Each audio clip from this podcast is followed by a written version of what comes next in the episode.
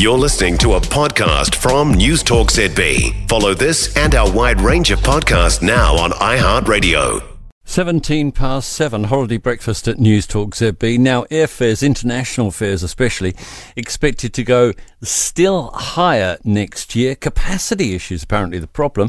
You might have heard that Hawaiian has dialed back its New Zealand flights. It'll only come here part of the year, so that's a route that Air New Zealand now has all to itself. And there's a feeling more needs to be done to attract bigger airlines to fly to New Zealand. Aviation commentator Irene King is with us at Newstalk ZB this morning. Good morning.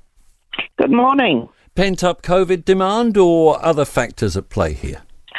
No, I think, look, we're way past COVID.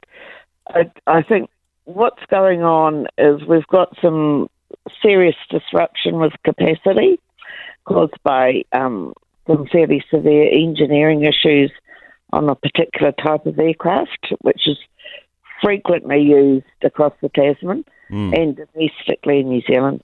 Plus, you know, airlines are making choices now about where they'll put their capacity, and they're clearly going to chase the dollar. And the New Zealand market is not, it's a leisure market, you know, it's not a high value market. All those planes we sent off to the desert during the pandemic, are they back flying again now? No, not all of them. And I mean, some of them were never going to return. Really? Yeah. And, you know, it's challenging bringing them back from the desert.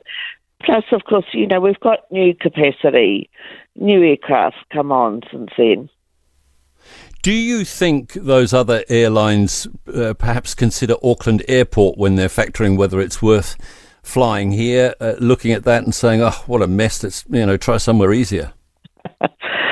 No, I don't think they get that scientific. You know, I think it's just as obvious as, you know, how much money are people prepared to pay to travel long haul?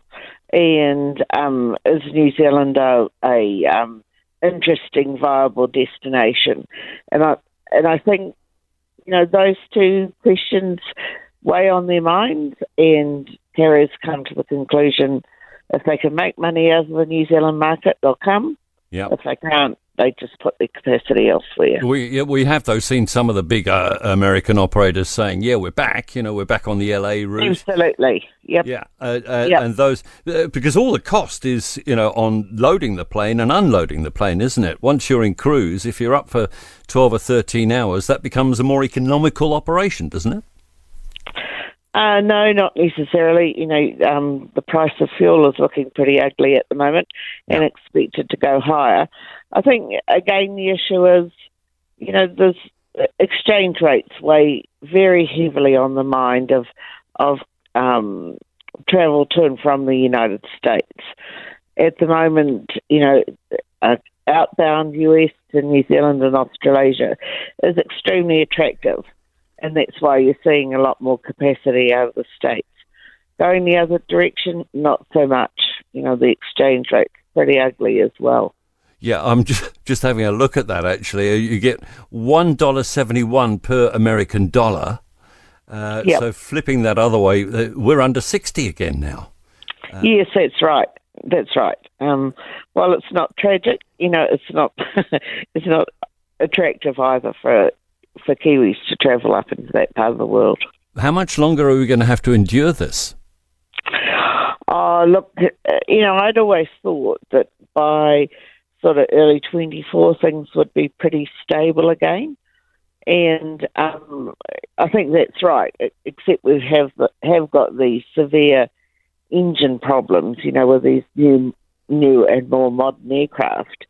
And that's particularly impacting, you know, the A320 fleet, and that's the workhorse of the Australia, New Zealand market and New Zealand domestic. For more from Newstalk ZB, listen live, on air or online, and keep our shows with you wherever you go with our podcasts on iHeartRadio.